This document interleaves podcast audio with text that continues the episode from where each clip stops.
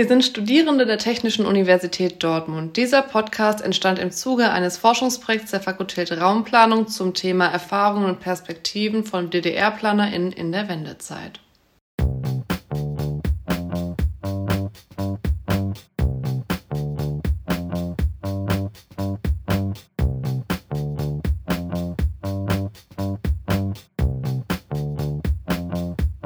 Hallo, da sind wir wieder mit einer neuen Folge. Ich bin Ole Ernst und ich habe einen neuen Gast zu Besuch. Hallo, ich bin Hannah. Heute wollen wir uns mit dem Thema Handlungsspielräume am Arbeitsplatz der ehemaligen D D R-PlanerInnen befassen und warum Geld immer eine Rolle für diese spielt. Vielleicht sollten wir zum Verständnis erstmal erklären, was wir überhaupt mit Handlungsspielräumen meinen. Äh, ja genau, das klingt doch ein bisschen steif, auch wenn es beim drüber nachdenken ganz logisch ist. Wir meinen damit einfach die Möglichkeiten oder eben auch den Spielraum der PlanerInnen, die ihm bei ihrem Handeln zur Verfügung standen und wodurch diese Möglichkeiten bedingt wurden. Also zum Beispiel die gesetzlichen Rahmenbedingungen, aber darauf gehen wir ja gleich noch genauer ein. Dann wollen wir am besten nochmal mit den Handlungsspielräumen beginnen, wie sie in der D D R waren, und gehen dann dazu über, wie sich diese im und nach dem Systemwechsel verändert haben und wie diese Veränderungen aussahen. Dazu ist meine erste Frage, ähm, ob du einmal allgemein erläutern könntest, wie die Handlungsspielräume in der D D R überhaupt aussahen. Ja, klar, kann ich machen. Ähm, ja, also die Einschränkungen oder die Möglichkeiten in der D D R waren eben sehr durch die Planwirtschaft bestimmt. Also entweder hatte man eben genug Baumaterial eingeplant ähm, oder eben auch nicht. Ähm, dann fehlten eben gewisse Ressourcen, um bauen zu können. Ähm, aber das ist ja heute auch nicht anders, dass man immer seine Ressourcen gut einplanen muss. Auf alle Fälle hatten PlanerInnen in der D D R am Jahresende oft die Möglichkeit, dass dann Baumaterial übrig geblieben ist und dass sich dann nochmal Möglichkeiten ergaben, noch irgendwas zu bauen, was vorher irgendwie nicht so gut funktioniert hat. Aber die mussten beim Bauen eben auch immer auf diesen sozialistischen Charakter achten und das architektonische Stadtbild oder sich dann auch an die ökonomisch-politischen Gesichtspunkte halten. Ähm, ja, und außerdem war Planung in der D D R zentralistisch geprägt, also nicht heute wie bei uns. Ähm, hier gibt es ja kommunale Selbstverwaltung, das gab es in der D D R eben nicht. Ähm, und auch freiberufliche Arbeit war in der D D R nicht wirklich vorhanden. Ähm, also es war eher Anstellung in staatlichen Behörden und Betrieben da, aber eben keine freiberuflichen ArbeiterInnen. Und was waren so die Gründe für diese eingeschränkten Handlungsspielräume? Ähm, ja, wie schon gesagt, kam es ähm, ja, durch, die Ma- durch die Planwirtschaft zum Materialmangel, und es gab dann eben auch Geldmangel und ja, gewisse Einschränkungen der Freiheit, weil nicht einfach das gebaut werden durfte, was die halt bauen wollten, sondern, wie gesagt, sie mussten sich mal an diesen sozialistischen Charakter halten beim Bauen. Ähm, ja, und das Material für individuelles Bauen und Stadtgestaltung fehlte auch einfach. Und was waren dann die Folgen? Also durch das fehlende Material und das fehlende Geld, ähm, wie hat sich dadurch die, die Arbeit der StadtplanerInnen verändert? Ähm, es gab geringe gestalterische Handlungsspielräume für die StadtplanerInnen und kaum Möglichkeit, ihre Kreativität irgendwie unterzubringen und auch die Gebäude etwas vielfältiger zu gestalten. Ähm, da eben ja die Vorstellung von Stadtplanung durch diese sozialistische Ideologie etwas eingeschränkt war. Ähm, ja, und die, das individuelle Stadtbild litt ein bisschen darunter, wie auch die Wohnqualität, und die Plattenbauten dominierten das Stadtbild und individuelle Architekturvorhaben waren auch oft nicht umsetzbar. Und wie sind die PlanerInnen damit umgegangen? Also mit dem Materialmangel und den politischen Vorgaben. Was haben die da für Möglichkeiten für sich herausgearbeitet, die Gebäude dann etwas individueller zu gestalten? Also zum Beispiel ArchitektInnen von Prestigebauten oder PlanerInnen mit hochrangiger S E D-Mitgliedschaft hatten mehr Freiheiten als andere PlanerInnen und eben auch mehr Möglichkeiten, ja, sich Handlungsspielräume zu erschaffen, weil sie eben auch einfach bessere Kontakte und Beziehungen hatten als andere, und das hilft ja schon ganz gut manchmal.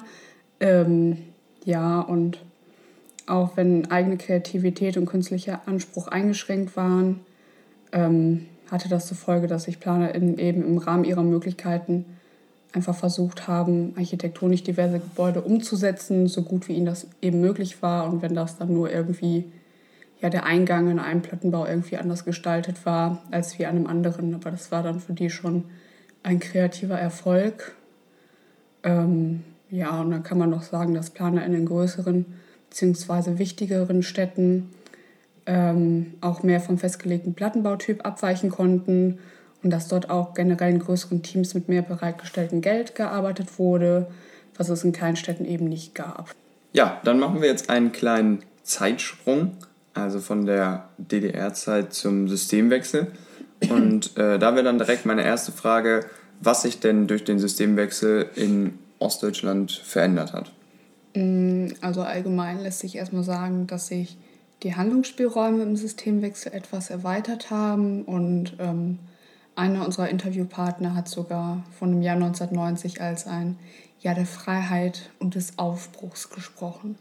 Mhm. Und gab es neue Freiheiten, die die PlanerInnen genießen konnten? Und wenn ja, wie sahen die ungefähr aus? Zum einen haben sich die Aufgabenfelder erweitert und es konnten ähm, oder es kamen immer größere Aufträge in die Planungsbüros rein. Ähm, und dann kam noch hinzu, dass eben in Westdeutschland auch andere Planungsvorgaben galten als wie in der D D R.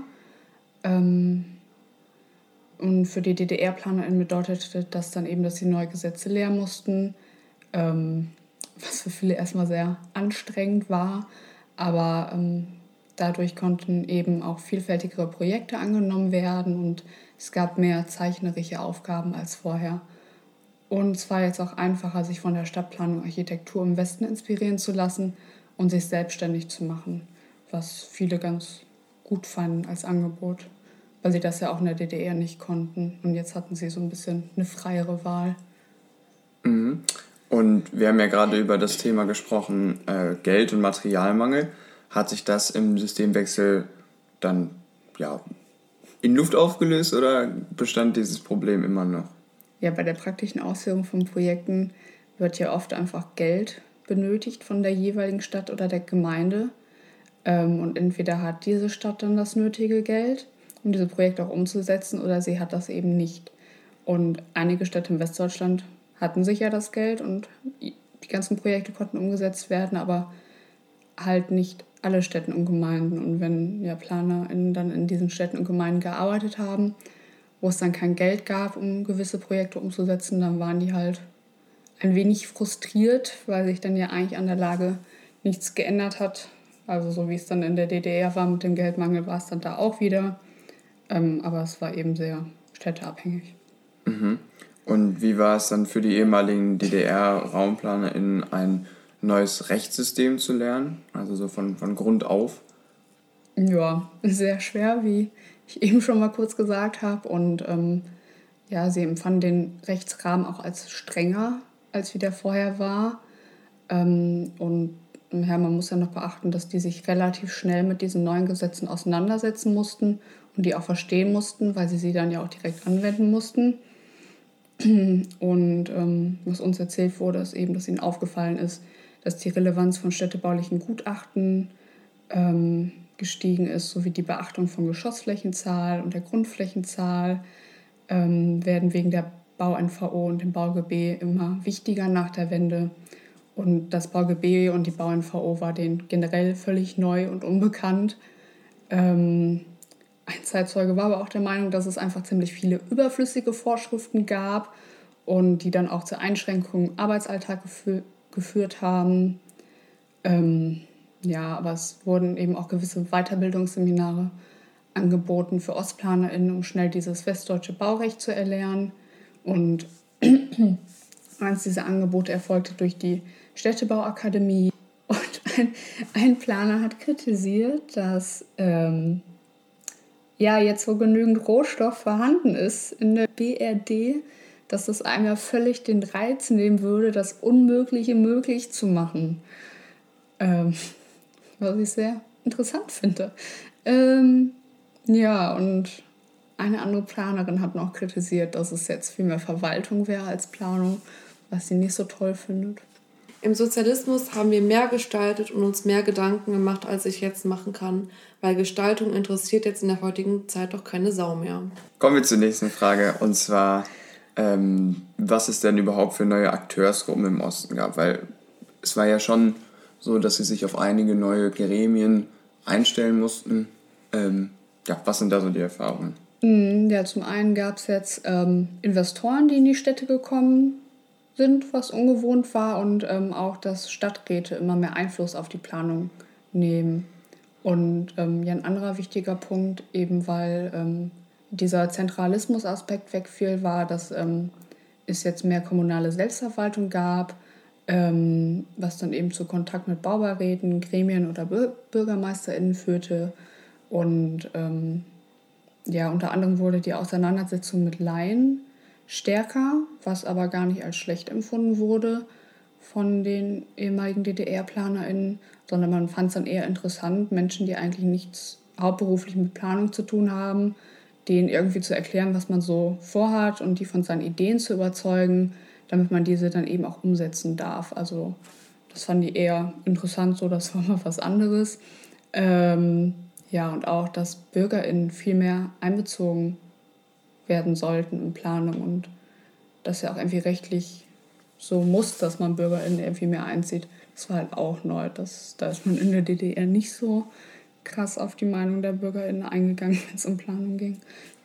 Und jetzt mal abgesehen von dem, von dem Alltag im Amt, wie hat sich das für die PlanerInnen, die sich selbstständig gemacht haben, ähm, ja, entwickelt? Also was, was gab es da für Neuerungen? Also erstmal kann ich sagen, dass wir eigentlich nur eine Person interviewt haben, die sich tatsächlich selbstständig gemacht hat. Also ähm, andere Leute wussten da auch noch was zu, zu sagen, aber äh, sie war die Einzige, die sich tatsächlich selbstständig gemacht hat. Ähm, deshalb können wir jetzt nicht Aussagen verallgemeinern hier und nur das wiedergeben, was sie uns eben erzählt hat. Ähm, aber das war eben, dass die, ja, Selbstständigkeit für viele ehemalige D D R-PlanerInnen erstmal generell eine neue Erfahrung war, und dass ähm, ja dann eben auch so Aspekte der Wirtschaftlichkeit von Unternehmen mehr in den Vordergrund rückten. Ähm, also dass jetzt PlanerInnen selbst Angebote machen müssen und, und ihre Arbeit wirtschaftlich untermauern müssen. Ähm, vorher war es ja eher so, dass ihnen von einer Institution vorgeschrieben wurde, was jetzt gemacht wird, und dann wurde das halt gemacht. Ähm, und ein weiterer neuer Aspekt war auch, dass jetzt städtebauliche Wettbewerbe dazugekommen sind. Die gab es in der D D R so nicht. Ähm, und naja, es wurde aber gesagt, dass die Resonanz da vergleichsweise gering war, also in der D D R. Und ja, durch den Systemwechsel gab es jetzt mehr Wettbewerbe. Ja, den Punkt hatte ich eben auch schon mal so ein bisschen angesprochen, aber ähm, ja, gewisse westdeutsche Städte waren ja auch etwas verschuldet, und das schränkt die Planung dann natürlich auch ein, weil, wie gesagt, Geldmangel ist nicht so toll äh, für viele Lebensbereiche, aber halt auch für Planung.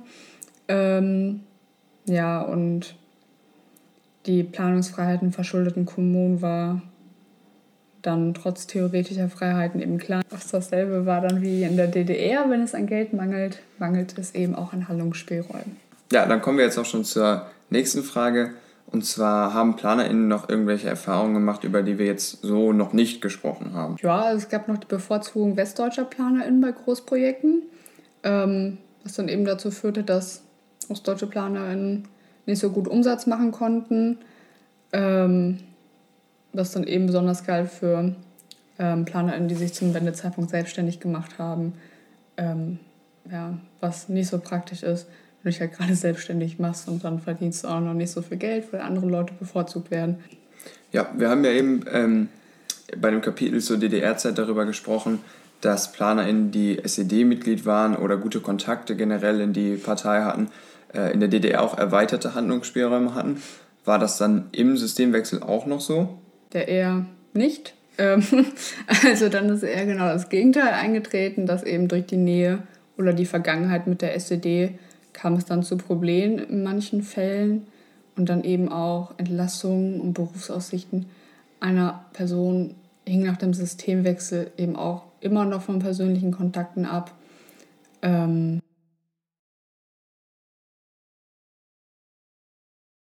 oder eben den Hintergrundinformationen der Person und der Bewertung der vorherigen Ausbildung. Ähm, und wenn man dann aber als S E D-Funktionär eingestuft wurde, ähm, war das nicht sehr förderlich für die eigene Karriere, sage ich mal so. Okay, dann machen wir jetzt einen Zeitsprung ähm, in die Zeit nach dem Systemwechsel. Da wäre jetzt meine erste Frage, ob es bestimmte Faktoren gab, die eine positive Bewertung des Systemwechsels beeinflussen konnten, also so Sachen wie der Arbeitsplatz. Mm, ja, ähm, ja, Umgang oder Erfahrung im Systemwechsel kommen eben auf den Arbeitsplatz der Person auch so ein bisschen an. Also manche Leute hatten einfach viel Glück und wurden dann quasi in ein neues System übernommen. Ähm, also wir haben zum Beispiel einen Zeitzeugen interviewt, der zum Zeitpunkt des Systemwechsels im Büro des Chefarchitekten arbeitete. Und dann, dieses Büro wurde dann zum Stadtplanungsamt umstrukturiert und ähm, dann konnte der Zeitzeuge da im Grunde aktiv am Wechsel mitarbeiten. Oder eine andere Zeitzeugin hat uns erzählt, dass sie sich nicht verändern braucht und einfach an der Arbeitsstelle, wo sie zu D D R-Zeiten schon gearbeitet hat, bleiben konnte. Und was hat sich mit dem Systemwechsel dann für die PlanerInnen positiv verbessert im Allgemeinen? Durch die Wiedervereinigung gab es mehr Mitspracherecht und nach der Wende wurde das Wissen der PlanerInnen über die Städte in den neuen Bundesländern als hilfreich wahrgenommen. Und es ist eben auch erst durch die Wende möglich geworden, den PlanerInnen und ArchitektInnen sich so an Wettbewerben zu beteiligen und da als Individuen einzubringen.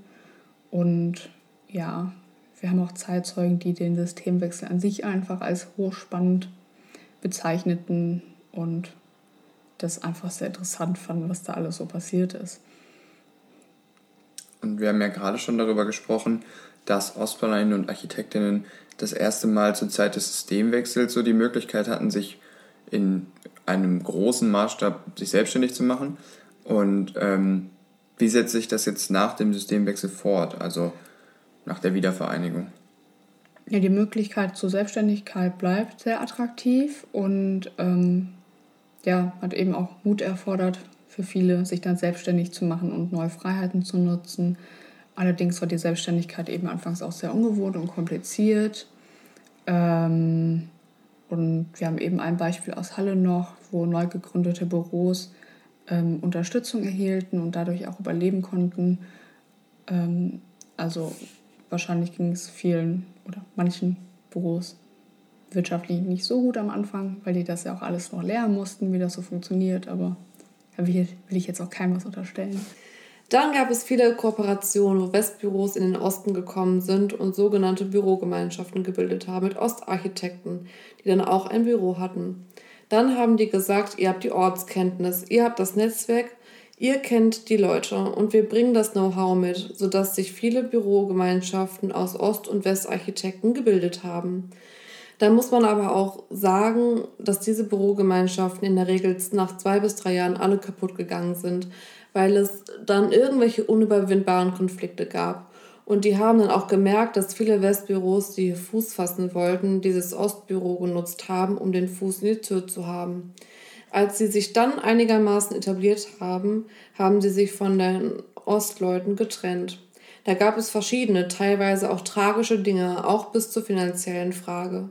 Es gab natürlich auch gute Zusammenarbeit. Da haben sich viele Kooperationen und auch Freundschaften gebildet. Und was hat sich noch so am, am Arbeitsplatz der OstplanerInnen äh, verändert? Es sind ja bestimmt auch westdeutsche PlanerInnen nach Ostdeutschland gekommen, oder? Ja, das stimmt.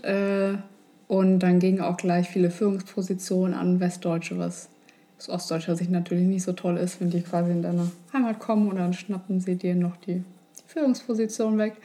Ähm, ähm, ja, und insgesamt gab es auch einfach einen Zuwachs an westdeutschem Personal in Ostdeutschland. Ähm, es gab aber auch Beratung aus Westdeutschland in Ostdeutschland und ähm, ja, wie schon gesagt, viele neue Führungspositionen in den Stadtverwaltungen. In Berlin gab es dann kurzzeitig eine Vermischung zwischen West- und Ostdeutschen. Danach wurden aber die Ostdeutschen verdrängt und die Verwaltung war hauptsächlich westdeutsch bestimmt und strukturiert. Außerhalb Berlins war es aber wohl noch so, dass die meisten Stellen trotzdem weiterhin von Ostdeutschen besetzt waren. Die Kollegen, die aus dem Westen gekommen sind, haben die sogenannte Buschzulage bekommen. Die haben also mehr Geld verdient als die Ostleute. Nach dem normalen Tarif haben die noch Zulagen bekommen, weil sie es sich zugemutet haben, hier im Osten zu arbeiten. Manche sind auch nur deswegen hierher gekommen, damit sie ihr Geld verdienen konnten. Wahrscheinlich waren sie im Westen auch nicht mehr so die großen Blüten. Das bringt so einen Einigungsprozess einfach mit sich. Aber ich muss auch sagen, durch diese Planerverbände und die Städtebauakademie waren ja auch viele Kontakte mit Westkollegen da. Das war auch eine sehr fruchtbare Zusammenarbeit. Und die Städtebauakademie hat für die Kollegen und Kolleginnen im Osten sogenannte Weiterbildungsseminare organisiert. Wir mussten ja das gesamte Baurecht erlernen. Den juristischen Teil des Bauens, da, hatten die, da hatte die Akademie Weiterbildung gemacht. In kurzer Zeit wurden wir auf diese Situation ausgebildet, sowohl in der Landesplanung als auch in der Stadtplanung. Und gab es auch schlechte Erfahrungen von OstplanerInnen, die jetzt nicht direkt am Arbeitsplatz stattfinden? Also... Kannst du da ein paar Beispiele nennen? Ja, kann ich. Ähm, ja, also zum einen hat ein Experte die Wende so ein bisschen als Teufelskreis beschrieben. Also, dass vielen PlanerInnen die finanziellen Mittel fehlten, eigene Büros zu gründen, ist wieder so ein bisschen der Punkt der Selbstständigkeit. Viele wollten das zwar, aber manche konnten es nicht aus Geldmangel. Ähm, und dann kam aber noch hinzu, dass diese Leute nicht in der Verwaltung tätig sein konnten, weil, wie gesagt, viele Arbeitsplätze an westdeutsche PlanerInnen gingen. Und wenn man dann weder das eine noch das andere kann, dann kam es eben schnell zu finanziellen und sozialen Schwierigkeiten für viele Angestellte. Und ja, hinzu kam, dass ähm, es nur eine schleichende Gehaltsanpassung von Ost- und WestplanerInnen gab. Also die WestplanerInnen wurden dann eben einige Zeit noch etwas besser bezahlt als ihre ostdeutschen Kollegen. Ähm, und dann kam es noch zur Entwertung der Leistung einer, einiger ostdeutscher PlanerInnen und ArchitektInnen. Also zum Beispiel wurden statt Plattenbauten einfach ohne viel Diskussion abgerissen, ähm, was dann ja auch eben so ein bisschen von westdeutscher Seite ausging. Ähm, und dann hat man aber eben nicht nur die Plattenbauten und das Umfeld sozusagen sich entledigt, sondern eben auch das Werk dieser ArchitektInnen zerstört, die das eben gebaut haben. Und ja, wie gesagt, war es in der D D R sehr schwer, so kleinste kreative Sachen am Bau unterzubringen. Und wenn sie das dann noch geschafft haben und da voll stolz drauf waren und dann wird das quasi nachher alles kaputt gemacht, dann ist so ein bisschen ihr Lebenswerk auf Futsch. So haben das manche eben empfunden. Also praktisch ähm, sowas wie Identitätsdiebstahl, wenn man so will. Ja. Ähm. Gibt es denn noch andere Aspekte, wie sich die Arbeitsplätze verändert haben, die du dann, also die du bis jetzt nicht erwähnt hast? Ja, generell gab es so ein bisschen so eine Veränderung der Firmenkultur. Also in der D D R war das so, dass BürgerInnen sehr stark mit ihren Betrieben verflochten waren und ähm, ja, die Betriebe waren dann nicht mehr Arbeitgeber, sondern auch ein sozialer Organismus, der auch die Kinder mit einbezog. Und nach dem Systemwechsel änderte sich dann dieses Verhältnis, was für viele ehemalige D D R-BürgerInnen eher ungewohnt war. Und ja, die Firmenkultur wurde auch immer mehr an so globales Management angepasst und MitarbeiterInnen mussten sich dann mit neuen Aufgaben befassen. Es wurden neue Stellen geschaffen und neues Personal eingestellt und ähm, ja, so in den neunzigern und zweitausender Jahren nahm dann eben auch die Komplexität gewisser Arbeitsprozesse immer mehr zu. Also da kam so die Softwareentwicklung mehr auf ähm, und bei diesen neu aufkommenden Softwareprogrammen musste dann auch erst so herausgefiltert werden, welche Programme überhaupt hilfreich sind. Und dann gab es da auch oft eine Orientierung an Westdeutschland. Ähm, ja, und dann ein anderer Aspekt war eben ja, die Kommunikation oder die Gruppengröße und auch Internationalität kam immer mehr auf. Also, ähm, ja. Dann habe ich jetzt noch eine letzte Frage. Und zwar, was für Herausforderungen oder Vorteile sind denn dann durch die Umstrukturierung an den Arbeitsplätzen entstanden? Ähm, ja, also so, so, wenn man den Aspekt Internationalität weiterführt, dann mussten die ganz viel Englisch auf einmal da lernen, was dann ja, so eine gewisse Sprachbarriere war, weil das konnten ja erstmal viele nicht. Und gerade für ältere PlanerInnen war das dann schwierig, sich nochmal so eine neue Sprache anzulernen, aber Englisch wurde eben als Verkehrssprache immer wichtiger und ja, wie gesagt, eine Herausforderung war ja schon, dass die Ostplaner eben, eben viele neue Gesetze lernen mussten. Ähm, ja, ein Zeitzeuge tat sich dann mit den neuen Vorschriften sehr schwer. Und gleichzeitig ähm, ja, nahm die Vielfältigkeit der Projekte zu. Und äh, ja, so andere Herausforderungen, die es noch gab, war, haben wir jetzt auch schon so ein bisschen angesprochen, dass eben westliche Kollegen so bevorzugt wurden bei lukrativen Projekten und ähm, dass OstplanerInnen ihre eigenen individuellen Kompetenzen und erbrachten Leistungen oft verteidigen mussten. Ähm, und ja, dann wurde noch so eine Sache in unseren Interviews angesprochen, dass womöglich aus den schlechten Erfahrungen vieler Zeitzeugen auch ähm, so Sachen resultieren, wie dass sich mit dem Systemwechsel auch die Inhalte der Opposition verändert haben. Also das ist jetzt so eine politische Geschichte. Also vorher war die Opposition dann eher so zukunftsoffen und bereit für neue Rahmenbedingungen. Und jetzt herrschte aber mehr so Angst vor neuem und unbekanntem Planungssystem der B R D. Und das eher so der Wunsch nach Rückkehr zum alten und gewohnten Planungssystem der D D R. Und ja, generell lässt sich vielleicht noch sagen, dass viele ZeitzeugInnen den Anpassungsprozess oder im Anpassungsprozess einen Nachteil sahen. Ja, also kann man als Fazit sehen, dass es ein massives Ausmaß äh, des gesellschaftlichen Umbruchs war. Die PlanerInnen sind irgendwie unterschiedlich mit diesem Umbruch umgegangen. Also manche haben sich besser zurechtgefunden, andere weniger gut. Und ähm, ja, manche sind vielleicht auch ganz gescheitert. Es wurden viele gemeinsame, aber auch unterschiedliche Erfahrungen gemacht. Und ähm, das auch alles aus unterschiedlichen Perspektiven. Ja. Die Chance war ja da. Man hätte ja vieles ändern können. Letzten Endes ist das alles nicht geglückt. Aber es gab so eine Aufbruchsstimmung, also so eine Situation der Wiedervereinigung von zwei Systemen, die eine historisch einmalige Situation. Ja, so kann man das gut zusammenfassen. Ja, dann habe ich auch keine Fragen mehr. Und äh, danke dir dafür, dass du heute da warst und uns diesen kurzen Einblick gegeben hast. Jo, sehr gerne. Ja, ich hoffe, äh, ihr als unsere Zuhörer fandet diese Folge auch interessant. Ähm, ich würde mich für heute von euch verabschieden und in der nächsten Folge dann einen neuen Gast begrüßen. Das ist Farah und äh, wir reden gemeinsam über die Bewertung des Systemwechsels. In dem Sinne, macht's gut. Tschüss. Tschüss.